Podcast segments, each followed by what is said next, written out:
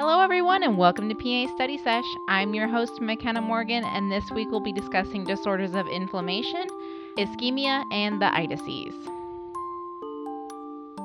All right, everybody, welcome back. As I said, we are wrapping up disorders of the small and large bowel. Today is primary disorders of inflammation, uh, both autoimmune and not, as well as those of intolerance. Uh, we also have a few on ischemia and the itises such as diverticulitis and appendicitis. Before we begin, I want to give a quick shout out to Chris. He is a nurse practitioner student who will be graduating in a few months. He gave some great feedback and a nice compliment, so I just want to say thank you to that. Um, I also have another listener who gave some feedback regarding some of the volume, so I will be experimenting with that in the next few episodes and uh, we'll appreciate any feedback on that as well. Feel free to send any comments, questions, concerns, praise, brownie points, gold stars, all that to pastudysesh at gmail.com. Okay, so let's go ahead and begin with some of our questions. Describe Rovsing sign. And this is right lower quadrant pain with palpation of the left lower quadrant. What part of the bowel is most often affected in ulcerative colitis? And this is the distal bowel, such as the rectum. This starts in the rectum and spreads proximally. You may also have said the mucosal surface, and uh, that's not technically incorrect. I should have said segment of the bowel. That might have been a better question but I was looking for distal bowel. What is the diagnostic test of choice for diverticulitis? And this is a CT scan with contrast. Okay. So let's go ahead. Like I said, we're finishing up the uh, second half of our small and large bowel segment. A lot of our topics today are going to deal with inflammation of the bowel, as well as a few diseases of ischemia and then um, a couple other itises. So we're going to start with appendicitis. The number one cause here is a fecalith. That literally means poop stone. Age here our patients age 10 to 30. I want you to think adolescence with this. Um, symptoms here periumbilical pain followed by right lower quadrant pain. That's usually our big clue for appendicitis. Obviously, there are some other symptoms that are going to go with appendicitis, but they're very nonspecific. That's the one I want you to key in for appendicitis. Physical exam findings for appendicitis, I use the acronym PROM, and that's PROM with two R's, so PROM, and that is psoas sign, Rovsing sign, rebound tenderness, obturator sign, and McBurney's point tenderness. I'm going to go through these one by one. And I'm going to skip Rovsing sign. I'm going to go back to it in just a second. So let's go ahead and we'll start with psoas sign. And psoas sign is right lower quadrant pain with right hip flexion. Makes sense. Okay, where your appendix is, is the right lower quadrant glue that into your brain. Know your anatomy. Your appendix is in the right lower quadrant. That will make your life so much. And then it's going to be with right hip flexion.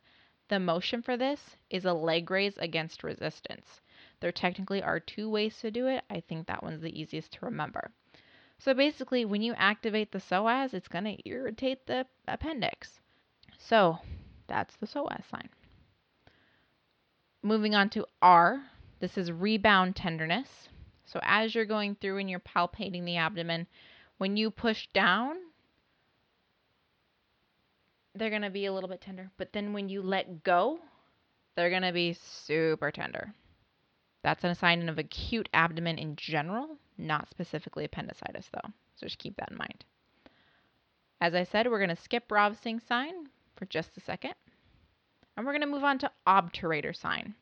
And this again is right lower quadrant pain with internal and external hip rotation with a flexed knee. Now, for both obturator and psoas sign, these are just the actions of those muscles. you activate those muscles. That's what the muscle, excuse me, that's what the sign's named for. So that makes them pretty easy to remember. Okay? Now, the M it stands for McBurney's point tenderness, and this is one third the distance from the navel to the anterior superior iliac spine. That one's pretty easy as well because it's the only one that has to do tenderness. So now we have Rovsing sign. And as this was mentioned in our question, this is right lower quadrant pain when you palpate on the other side in the left lower quadrant. So for me to just put that name that Rovsing goes with that particular palpation, it's the only one left. Because psoas sign and obturator sign are both named after muscles. So they have to deal with me doing a particular motion with the leg. And their particular motion matches the action of the muscle. So just so I think it's better to logic through those names versus just memorizing what they are. And then we have McBurney's point tenderness. Tenderness is literally in the name. So what does that leave us left? Rovsing sign. It's named after a person, so it's not a motion. And it's the one that's left. It's not the greatest way to remember it, but that's how I remembered what it was. So hopefully that works for you guys. Make sense? Fingers crossed. Okay. Diagnosis of this is a CT. Just as a note, these patients will also have leukocytosis. It seemed to come up a lot in the notes that I was reading, but again, a lot of patients have leukocytosis um, so not super specific. By the way, of note, most abdominal CTs are done with contrast. There are a few that are not, and we'll mention those. Um, they're more commonly um, with renal diseases. So I'll mention those as we go along. But generally, I mean with contrast. And treatment with this is most often surgical for board purposes. We're transitioning out of that, but not what you need to know for boards. Okay? So big things to know for that. Pram, periumbilical pain, followed by right lower quadrant pain. Diagnosis with a CT. Okay. Moving on, completely different directions. And we're going to talk about irritable bowel syndrome, also called IBS. This is a chronic disorder with no organic cause, aka it's kind of a diagnosis of exclusion. We've ruled out pretty much everything else. It's abdominal pain with defecation associated with a change in bowel frequency or form. So there's two thoughts here. So they can either be going more often than normal or less often than normal. And when they are going, it's either softer than normal or harder than normal, or it can alternate between the two. And whenever they have a bowel mo- movement, it doesn't matter when, they have pain associated with it. Okay? This is at least one day a week in the last three months on average. And then once they've defecated, the pain goes away. That's kind of our big thing. So, like I said, it's abdominal pain with defecation. Most common onset is in young women. We're going to manage these patients kind of depending on their symptoms. If it's diarrhea predominant, we're going to use antidiarrheals such as loperamide or anticholinergics such as dicyclomine. If they primarily complain of constipation, we're going to use laxatives and prokinetics. We also want to focus on lifestyle changes with these patients. Everyone gets counseled on smoking cessation low fat diet, reducing unprocessed foods, avoiding sorbitol and fructose. These are known to increase diarrhea. And we want to increase exercise. Pretty basic stuff. All right. Big takeaway from this is that they have abdominal pain with defecation, and something about their bowel habits have changed, either the frequency or the form, or both. All right, next up on our list is acute mesenteric ischemia. Yes, we're talking about blood supply again. I actually was torn about putting this in the cardio section, but I decided to leave it here. So, this is an issue of blood supply. So, I want you to think back to acute arterial embolism because it is so very similar. The number one cause here is an occlusion. It could be an embolus, such as AFib, or from a thrombus, as in patients with atherosclerosis. Remembering that an embolus, the clot starts elsewhere, and that a thrombus, the clot starts there. So, uh, symptoms here, also like acute arterial embolism, is severe pain out of proportion to physical exam. Here it just happens to be abdominal pain. Diagnosis this is a vascular issue, so we're going to get an angiogram. Management surgical revascularization, such as just an angioplasty with a stent or a bypass. Very much a cardio issue, it just happens to be in the abdomen. Okay. We also have chronic mesenteric ischemia. And this is mesenteric atherosclerosis of the GI tract. And symptoms here are chronic, dull abdominal pain, worse after meals. And this is kind of like angina of the intestine. Think about it. There's more demand for blood after meals, and then they get the pain. Diagnosis again is angiogram management revascularization. Okay. Next up is toxic megacolon. I like this one in terms of boards because the name tells you pretty much everything you need to know about it. This is non obstructive dilation of the colon greater than 6 centimeters plus systemic toxicity. So it's toxic and it's huge. Easy, it's right there.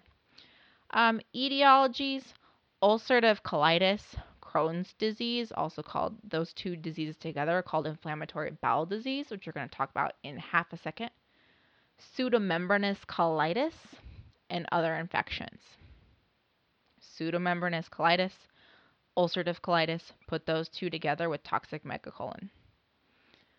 Symptoms are very nonspecific, but they are sick. They'll have tenderness and rigidity due to dilation. Makes sense. Their bowel is trying to stretch out of there. Uh, you can diagnose this with an x ray. And management here is bowel decompression, followed by rest and antibiotics. Okay, I want to do a couple small ones in terms of topics before moving on to one of our bigger, big bad bears. So, inflammatory bowel disease. This technically includes two diseases, and it encompasses Crohn's disease and ulcerative colitis. So I'm going to talk about the features of both, and then I'm going to talk about them separately. So, both of these disorders are autoimmune.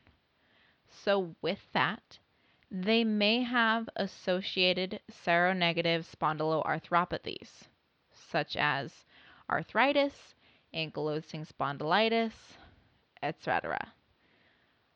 Review back into our rheumatology lecture for what all other things may be associated with those. Okay? Um, episcleritis, uveitis, weight loss, fatigue. If you see any of those listed in a board question, you should automatically be cued into some sort of autoimmune patient. Every time. May not necessarily be IBD, but some sort of autoimmune patient with those four symptoms. These patients can also get a condition called erythema nodosum, and this is an inflammatory condition of fat, and it causes these large red bumps on the shins. And this is also associated with sarcoidosis, TB and some other cancers. So it's not pathognomonic for IBD, but also kind of in that autoimmune and infectious spectrum. So put that together. I remember this erythema nodosum because I think nodosum, big, huge nodules, erythema, red. Okay. And they're very um, sub-Q. They're these, it's, it's in the fat. So they look like this big, um, kind of weird bulge under the skin. It's very odd. Both Crohn's and UC patients have an increased risk of colon cancer, which we talked about last week. The treatment for both of these patients medically are salicylates, corticosteroids, and immune modifying agents. The regiment varies, but well beyond the scope of boards. Also, want to note that NSAIDs can worsen symptoms for both of these patients. So, if you have a patient that has Crohn's disease, but then they have arthritis, we want to avoid NSAIDs with them. Just keep those in mind. Okay, so all of that that I just said applies to both Crohn's and ulcerative colitis. Now we're going to just talk about ulcerative colitis. Also going to say it as UC. This begins in the rectum and spreads proximally. It affects the mucosal surface only.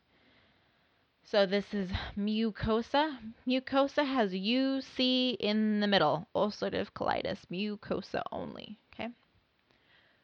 Smoking decreases the risk. However, you're not going to tell a patient to pick up smoking just because it'll de- decrease the risk of ulcerative colitis. But it's not uncommon for patients to quit smoking and then all of a sudden have a flare. Um, so just kind of something to keep in mind, and it's kind of unique, and boards love unique little tidbits like that. So there it is. Symptoms left lower quadrant pain, abdominal pain, is the number one. And because this is the location of the rectum and the sigmoid colon. remember, it works its way proximally. Sigmoid colon is on the left side. These patients also have bloody diarrhea and tenesmus, which is also known as urgency. Diagnosis of this they'll get a flex sigmoidoscopy in acute disease because the next two that I'm going to list are contraindicated. So they can also get a colonoscopy and they'll have uniform inflammation, maybe some pseudopolyps You can also be diagnosed this with a barium enema, and they'll call it stovepipe sign. And this is a loss of those haustral markings. Remember, the large bowel really kind of looks more like a scrunchie. I know people don't wear scrunchies anymore, but it has those little um, little indentations. Well, the inflammation kind of smooths all that out, makes it look more like a stovepipe. So that will be on a barium enema. However, both of those are contraindicated during acute disease because of risk of perforation. Flex sigmoidoscopy is much lighter risk. Labs, there's a lot of labs that you're going to get with these guys, but these um, also are associated with a positive P ANCA, that's P A N C A, which is also associated with primary sclerosing cholangitis which we'll talk about in another episode. That's another complication of ulcerative colitis. These guys are also at risk again for colon cancer and toxic megacolon. Treatment medical is really common, but what's specific for these guys is surgery can be curative because ulcerative colitis spreads. If we just take out the affected part, it'll be curative. Okay? All right. Big takeaway points for ulcerative colitis it begins in the rectum, spreads proximally. It affects the mucosal surface only. Decreased symptoms with smoking. Stovepipe sign on barium enema. P. ANCA. And surgery can be curative. All right. Switching gears to Crohn's disease.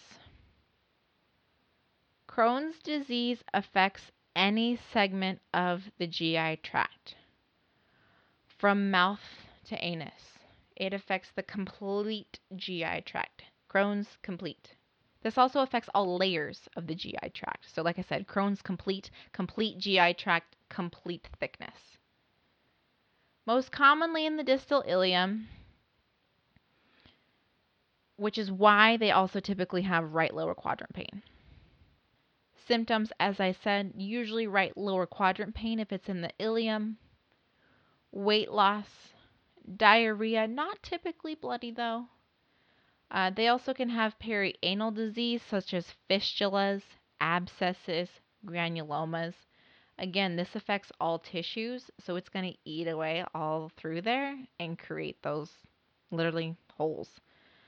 They also can have a lot of malabsorption issues, so they'll get iron and B12 deficiencies. And smoking will worsen their symptoms. So contrast that with ulcerative colitis. Diagnosis can be diagnosed with a colonoscopy, and they have what's called skip lesions. And this is normal appearance between inflamed areas, which makes kind of sense. It can affect anywhere, it just kind of hops around, skips around. And they'll have a cobblestone appearance on colonoscopy.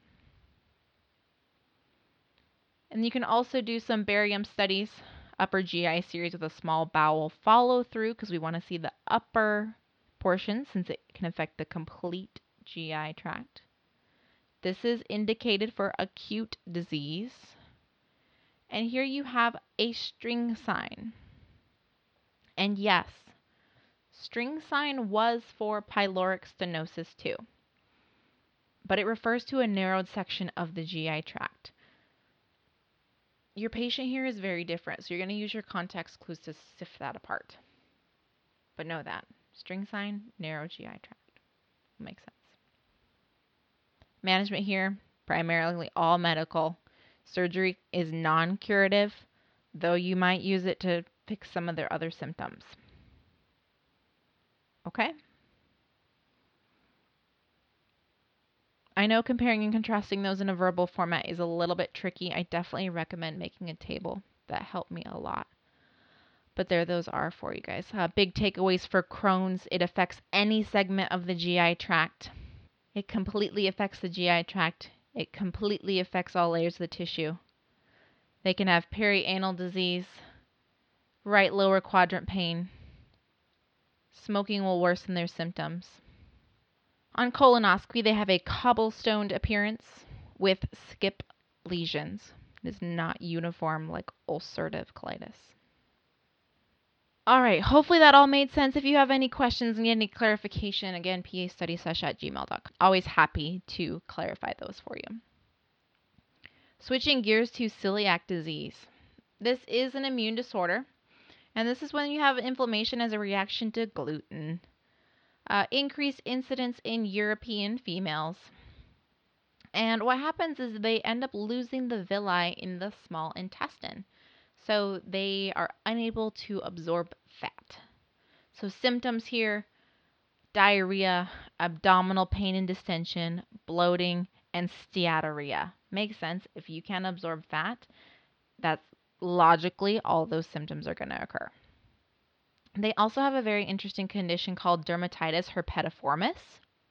Again, that's dermatitis herpetiformis. This is a pruritic papular vesicular rash on the extensor surfaces, neck, trunk, and scalp. So this is vesicular like herpes simplex. And I remember that they're itchy because it's like an allergy to gluten versus erythema nodosum, which we saw back with IBD. Okay.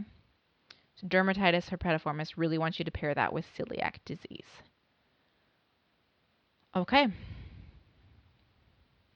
Diagnosis they'll have a positive endomysial IgA antibody and a positive transglutaminase antibody. Uh, but the definitive diagnosis is a small bowel biopsy and you'll see the loss of those villi.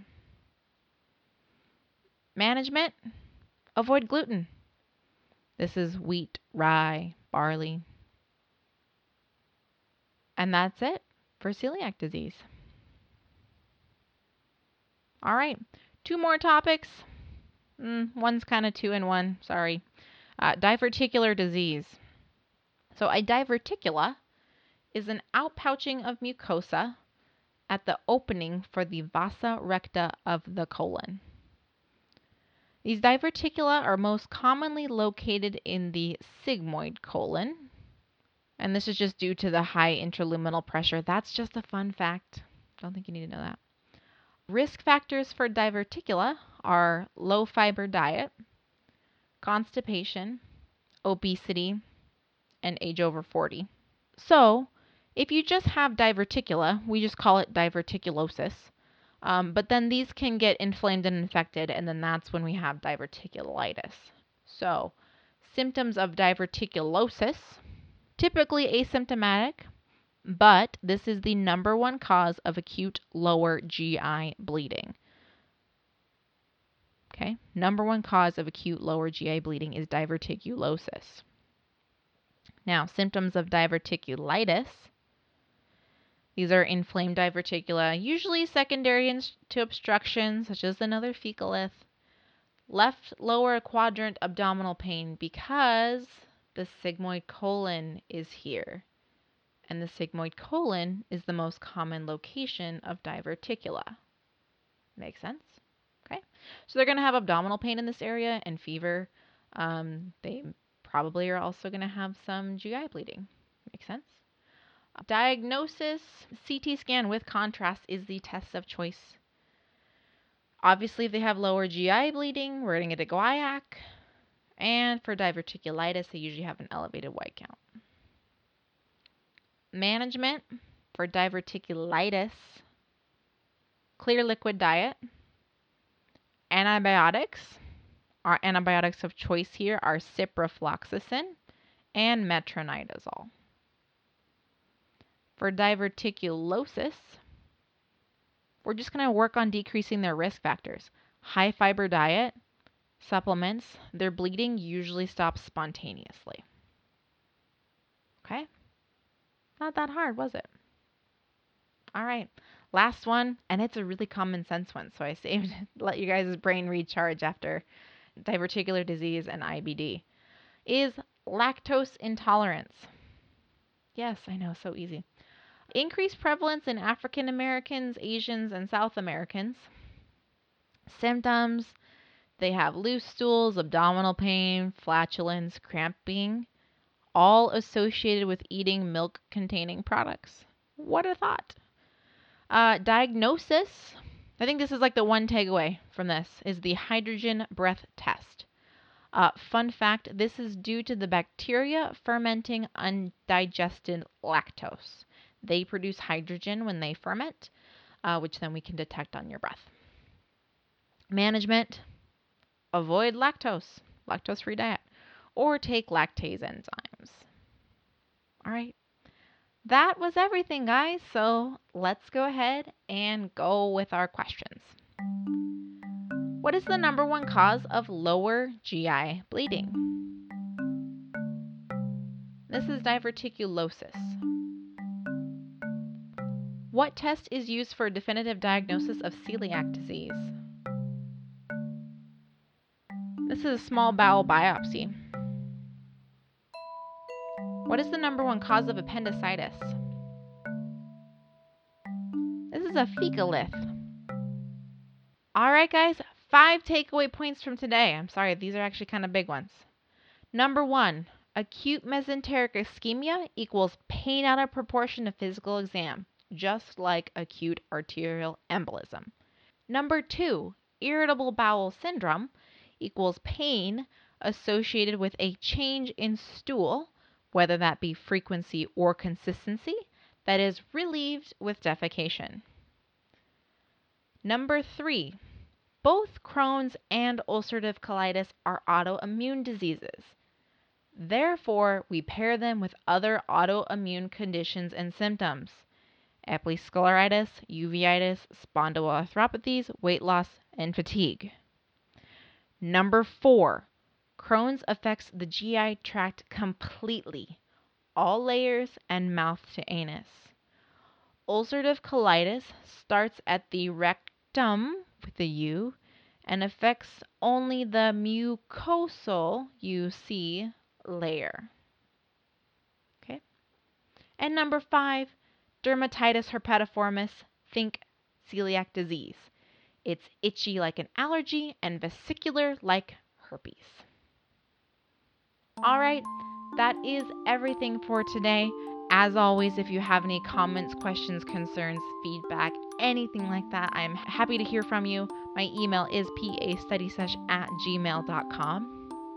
I would really appreciate it if you'd leave us a review on iTunes or Spotify or wherever you are listening to this podcast right now. Also, please share us with your friends. Have them subscribe. Have them follow us on Facebook. We are at PA Study Sesh on Facebook as well please head on over to our website. We are PA Study Sesh at blubrry.net, and that is blueberry with no E's. We have complete copies of the blueprint as well as a promo code for 20% off your subscription to Picmonic. I have a little review there as well about how much I freaking love Picmonic. Cannot say enough about how much I used it as a student. It made my life so much easier, and they even have data to back it up. So, uh, use my link there for 20% off your subscription there. I'd like to thank Lee Rosevere for the use of his song Tech Toys and Curiosity for the intro, outro, and question portions of our podcast. And for next week, I think I'm going to start jumping over to the accessory organs before discussing the rectum. I don't know. Does it really matter? We're all going to cover it in good time. So, my hunch is though to do the gallbladder next week. So, um, hope you guys tune in for that. Again, pastudysesh at gmail.com. This podcast is for you guys. This is why I do it. I've already passed my boards. Makes no difference to me about reviewing this stuff. So this is for you guys. I want it to make sense for you. So I appreciate all your comments, concerns, and feedback. So um, I hope you guys have a wonderful week and a happy Halloween.